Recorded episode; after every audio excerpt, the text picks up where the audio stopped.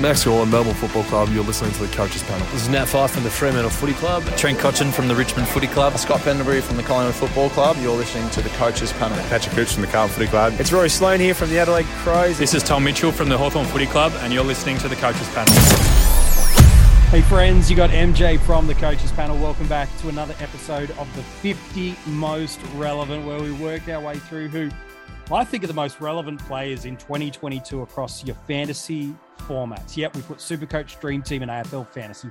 We smash them all together. So for some players that you see through this 50, you might believe they're too low, MJ. Others you think are too high. Some shouldn't even factor. It's because we try to make it for the coaches panel, fans and family members and Patreons that get involved we play multi formats. We love it and we want to get involved in all the formats. So it's a one stop shop conversation in the preseason, the 50 most relevant. Today, a fascinating breakout candidate that has coaches absolutely frothing at his potential, especially in a couple of formats.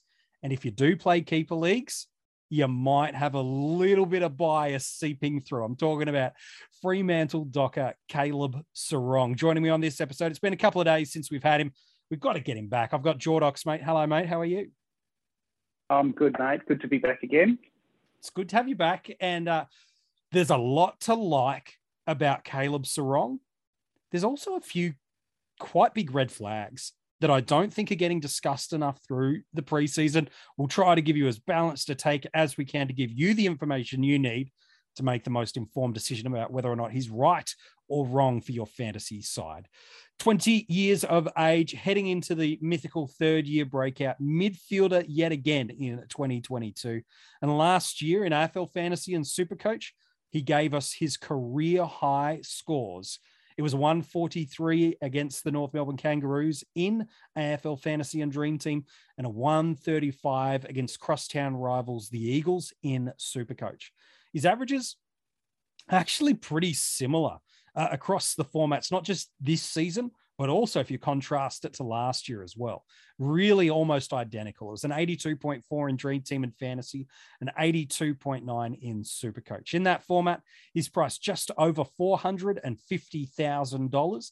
In AFL Fantasy, 691K, and just a squeeze over 700,000 for Dream Team coaches. And Jordox, you've been playing fantasy footy for a long time. Many of the coaches panel listeners have been doing the same there are some really satisfying moments we can have as fantasy coaches. And probably one of the most satisfying is calling a breakout for a player and getting on it and it delivering premium performances. And this preseason, that hype is very much real for Caleb Serong this year.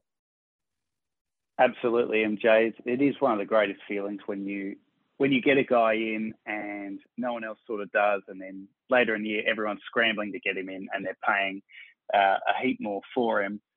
And in many many of those areas we look at, Serong fits the bill. I mean, the the, the fabled third year breakout, um, the the fact that he's um, in the midfield at a young developing side that's on the way up, and the fact that even this year, we'll touch on this in a little bit, he, he actually spent some time in a run with role, tagging role. Yeah. Now, I always get excited when I see players, natural ball winners like a Serong, play as a tagger because, you know, one, it means it keeps their price down and their average down for the next year, but it, it does teach them if you want to be the best, you've got to learn how to stop the best. Yeah. It's a, a fascinating player when we look into what his year split like. Because you're right, for the for really long portions of the year, there were moments where Caleb Serong did play that accountable footy through the midfield. Um, and it was really, really intriguing to watch Longmuir give him that opportunity. For, for a record, I actually think there's a really nice development tool, which you alluded to before. But from a fantasy footy perspective, um, it was a tale of two stories for coaches when you drill down into the numbers. Um, he started the year probably not as strong as those that were bullish on the second year breakout, which, by the way, that's rarefied air that happens that a guy in their second year becomes a premium. We're talking Jack Macrae, we're talking Nat Fyfe, we're talking Clayton Oliver, And that's just about it. Like the CV of people that do that is very, very rare. Um, it's why I'm always hesitant to go for the second year breakout. Um, but from a scoring point last year, he did average 82.3 in Dream Team and Fantasy, five tons across the year. Four of them were over 115. So that's some nice ceiling. He's not getting too many low hundreds for us there. And that personal best that we've already alluded to, that 143. He did have four additional scores over 80, while in Supercoach, he averaged 82.8 over the year, seven tons, three of them over 115, including that PB 135, and an additional five scores over 80 plus. Sure, maybe not great. I get, and you know what? In totality, it's not. But what's got coaches excited entering into this new year is not just the mythic third year breakout, is that we saw some trends towards the back of 2021 that make this feel justified for coaches. In the last five games, uh, in AFL Fantasy and Dream Team, he averaged 104, while in the final three, it was 117.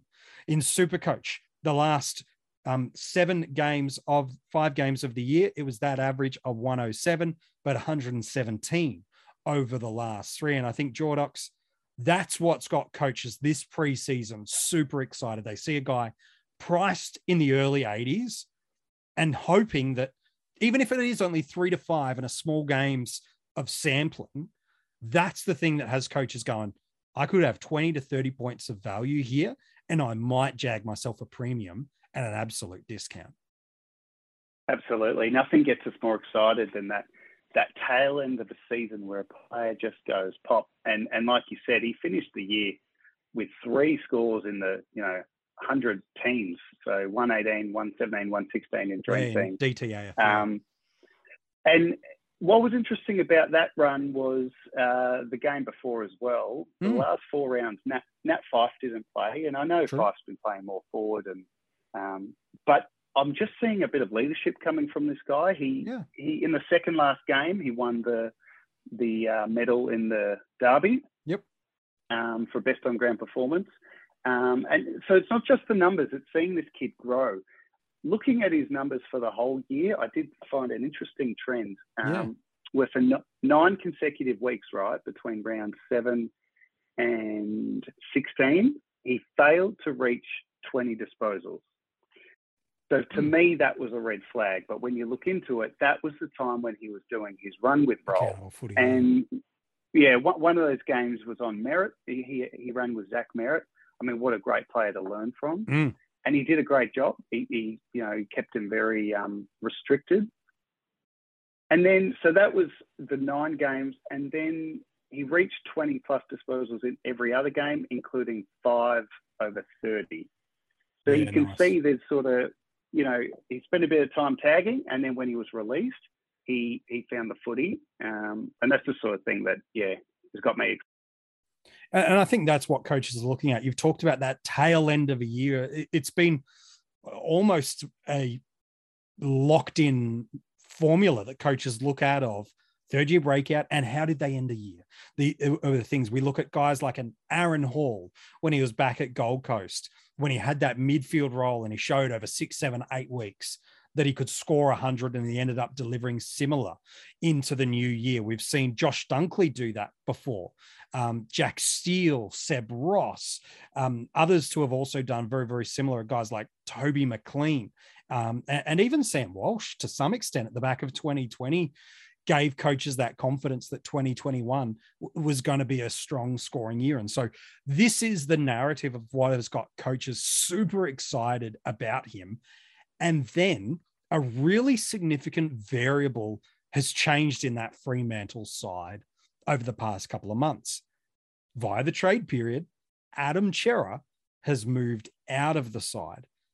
And Jordox, by osmosis, coaches go, well, he he was in he was in it probably. I think he was the clubhouse leader, Serong, for for CBAs last year. Like it was, he was one of the best, and part of that is because that defensive role that you alluded to before. But I think that's what has people going. He Had more more ball winning role, another preseason, and now there's space with Cerra moved out for him to be the number two guy behind Brayshaw. What does that mean from a Serong perspective? Will we see a numerical increase from your take?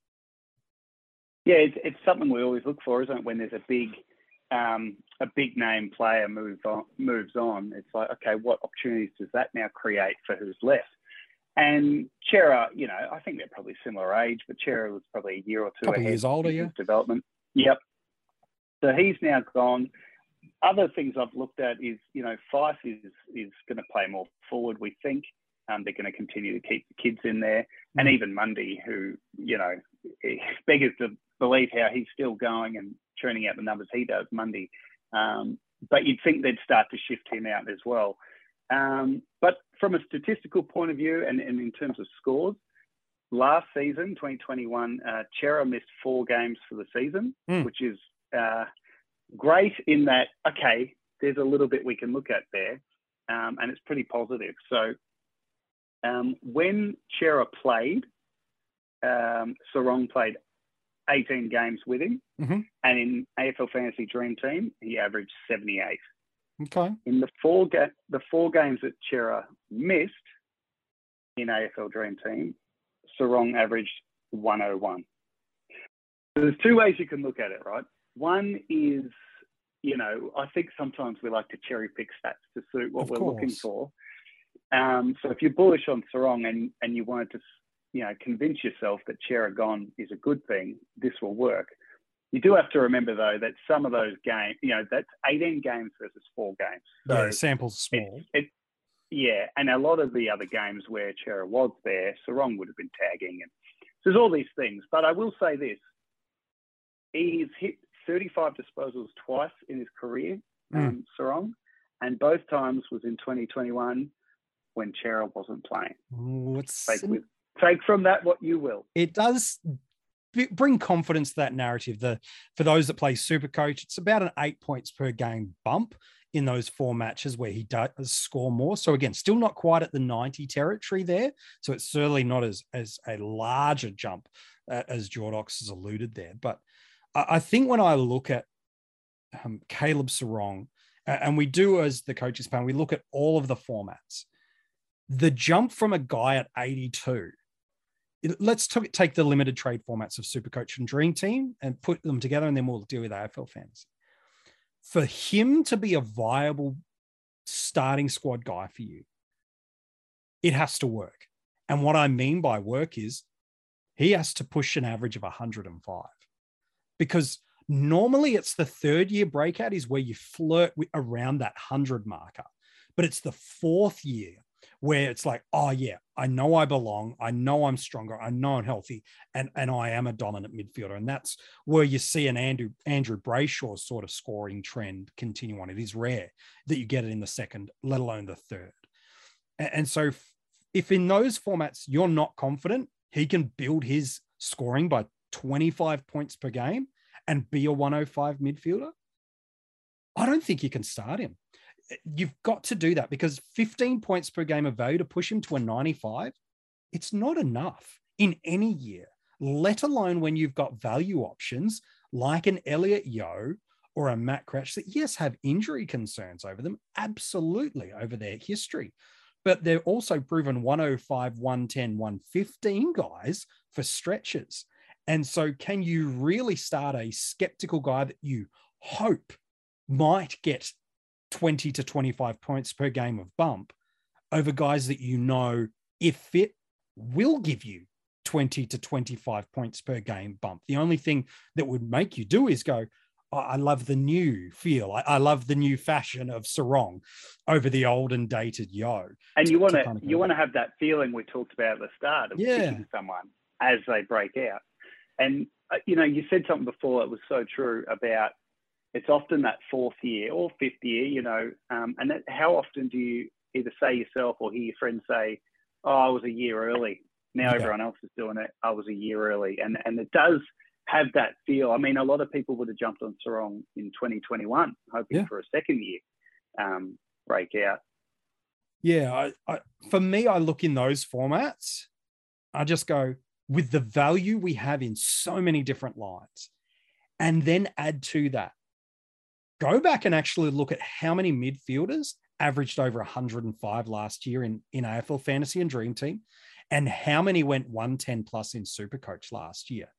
It, it's actually quite a significant number of players that you're looking at going, can he get towards them? Now, of course, can he? The answer is, of course, yeah, he can. But the 15th best midfielder last year in AFL fantasy was Ben Keays with a 108. So even if he got to 105, it's not top. Now, again, Kane and I spoke about this, you know, on different podcasts where it's more about what you pay for, where you get them, and they don't have to be among the top. But it's the point of he needs to get up towards that to make it valuable and worthwhile, which is why for me, in Dream Team and Supercoach, we'll talk about AFL Fantasy in a sec. I don't see that 105. I actually don't even, I don't have confidence that for the year he'll be 100. So I can't start him because at that price, you're planning to have him as a premium for the year. Yeah, and that that's what I was just going to say. There'd be people thinking, well, MJ, if you start with him and, and he doesn't hit the 105, but he still pushes 100, like that's still pretty good from where Sure. he started. But I guess the key to that is that he then becomes a stepping stone to a you know a top top dog, Hmm. and his starting price is just too high to be a stepping stone. You may as well bank 200 grand and, and get one of those real mid prices to be your stepping stone. Yeah, Um, correct. Like it, for and the other 160K more, you're going to Josh Kelly in DT, for Yeah. example. So, Yeah. yeah. Yeah.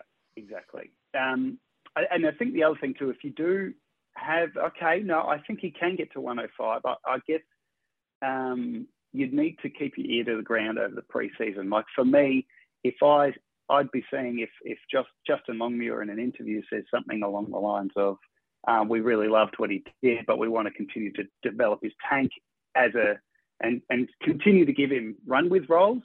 No chance he hits Of 105. course. Yeah. But if they say something like, um, "Oh no, he, he's ready to go. We're looking at getting his time on ground up," as an Hmm. example, um, there you go. So yeah, keep keep your ear to the ground. But but your point, I think, essentially is he's too expensive if he's just in, in the end going to be a stepping stone. yeah. He's not a stepping Supercoach and Dream stone. You've got to value him as a premium in Dream Team and Super Coach. And for me, I don't see that as a year long premium. He could be because we saw what he did do over the last five games. So it's a world where it could happen. But given the value around, given how big of a leap that is to do for a season long, and he'd need to be a premium for the year, for me, I, I'm looking elsewhere. AFL fantasy is a different conversation, though. In that format, you're always looking for value with players. You've got two trades a week, use them or lose them. And so, even if he does only go 95 over the first 16 weeks, well, he'll give you points on field and give you some cash generation and the chance to move. So, eh, he's much more viable in my mind to be in that format than the others. One in four coaches in AFL fantasy at the moment have him in their starting squad. So, relatively popular. But it's an interesting price range, Jordox, of players in and around him. Um, just a couple of names that are really between 700,000 and 650,000. So you're not really going too far. These are the other guys that are competing with him or competing for multiple spots because I wonder how many of these guys we could have in our starting squads. These are just some of the names. Yeo at 696,000, Cripps at 686,000, Shuey at 668,000. Worpel right around that range, as to a Tim Kelly, Matt Crouch, a fraction under $650,000. And then if you want to look for some DPP mid forwards at, at a similar price range that all arguably have a history of either seasons or strong long runs where they've averaged 100 before. Canelio, Dusty, Taron Thomas, Jack Graham, Shai Bolton. That 690 to 650 range. DeGoey is in that too, who we talked about just the other day in the 50 most relevant if he gets into the AFL system again. Um, man, how people rate Serong versus these guys, I, I think is going to be quite quite a unique set of orders how people rank them. Absolutely, and uh, you know something you said before about putting money on top of of him as a starter. What where can you get to? Um, you know, if you could drop a, great player to look at as a similar player is Cerra himself, who Mm.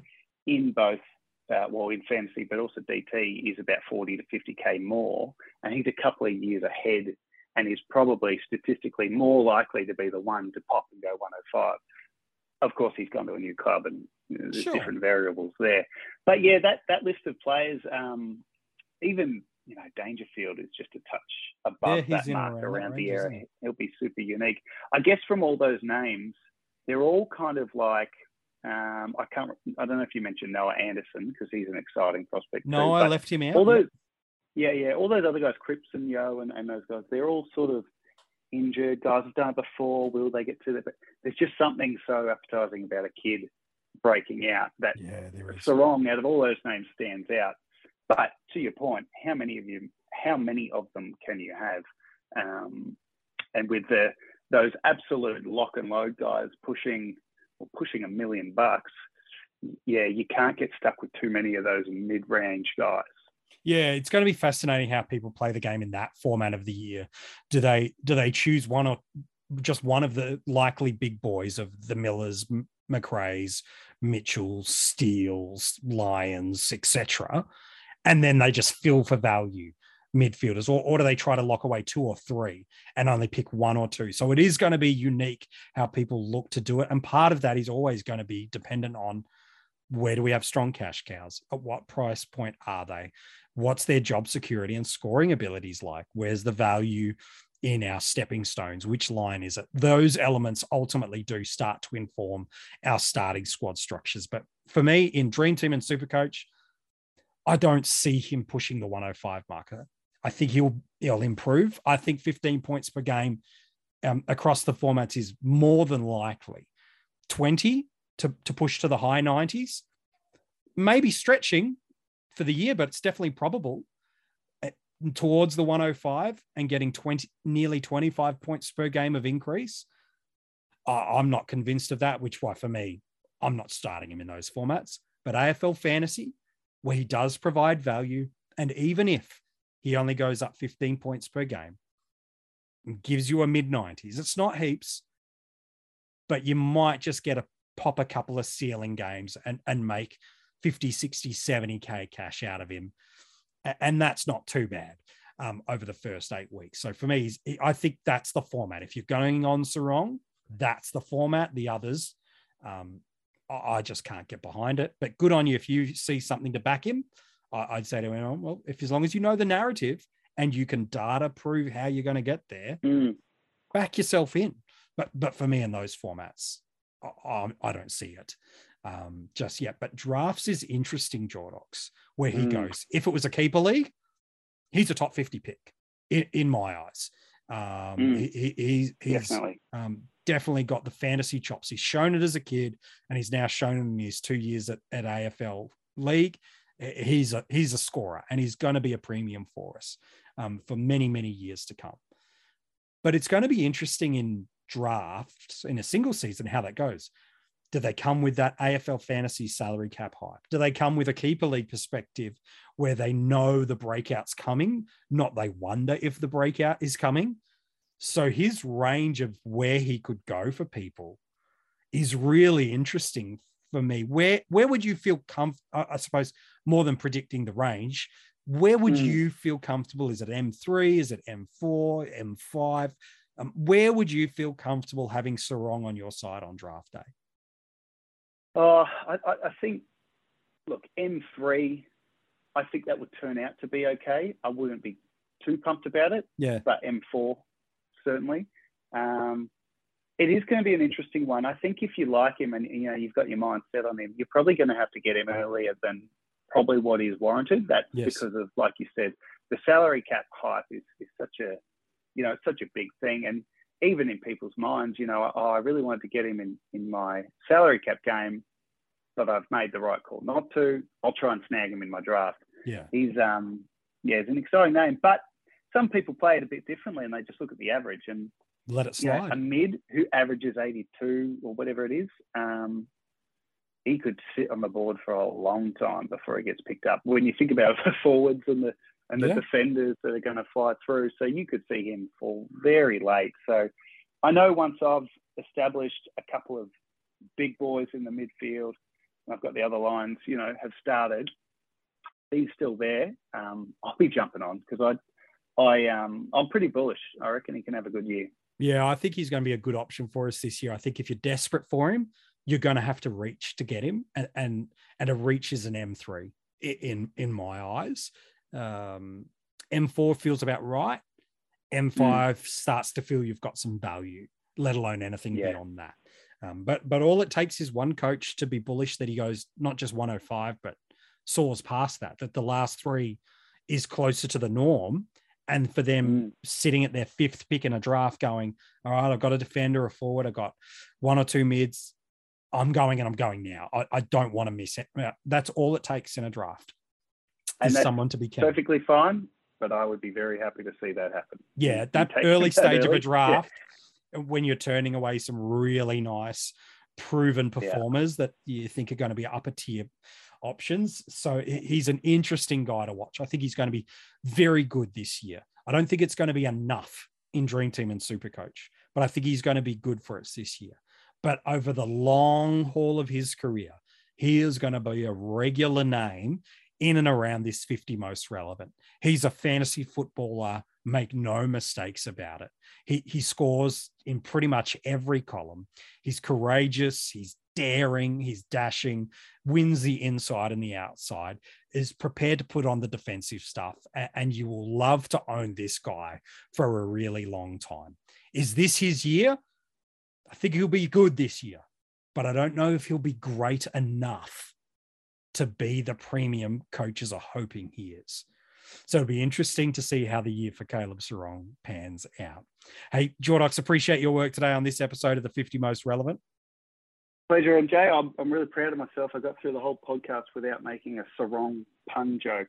Well done. before you, you're saying you can't go so uh, something about well right. done. Yeah, let's yeah, just leave well, it. You'll just see yourself out, won't you? Uh, if you want to go and read the article on Caleb, you can go and do that now at coachespanel.tv.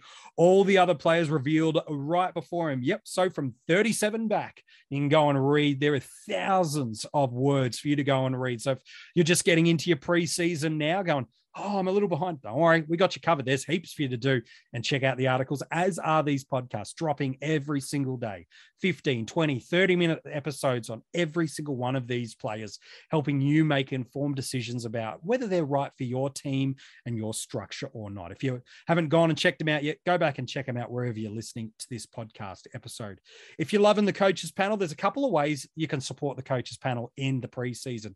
One, making sure you've followed and subscribed across the podcast channels and leaving a review. The same at our YouTube channel. We're dropping videos uh, pretty regularly over there. New addition for the coaches panel is to drop in some videos during the 2022 season. The other way you could support the coaches panel is tell your mates that play fantasy footy, hey, check out this article, check out this podcast. Or the third uh, is you can become a financial supporter, partner with us, and become a Patreon member. There are tiers at multiple levels and a stack of exclusive content and rewards that are right for you. So if you're loving the content you're getting this preseason, we'd encourage you to keep supporting the coaches panel in 2022.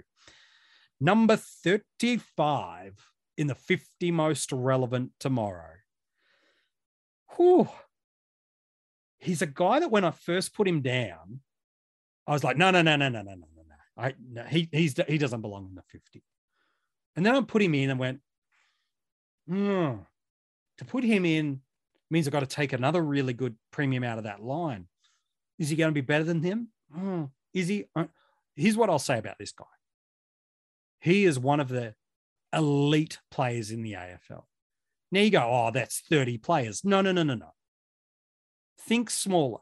When you think of a player that can change a game, entire destiny on their own, like in a quarter, or in a 10, 15 minute patch, you go, this player changed the outcome of a game. He's one of a handful of players that can only do it. And he could just be way underrated as a fantasy option this year. Who is he? I'll tell you tomorrow in the 50 most relevant.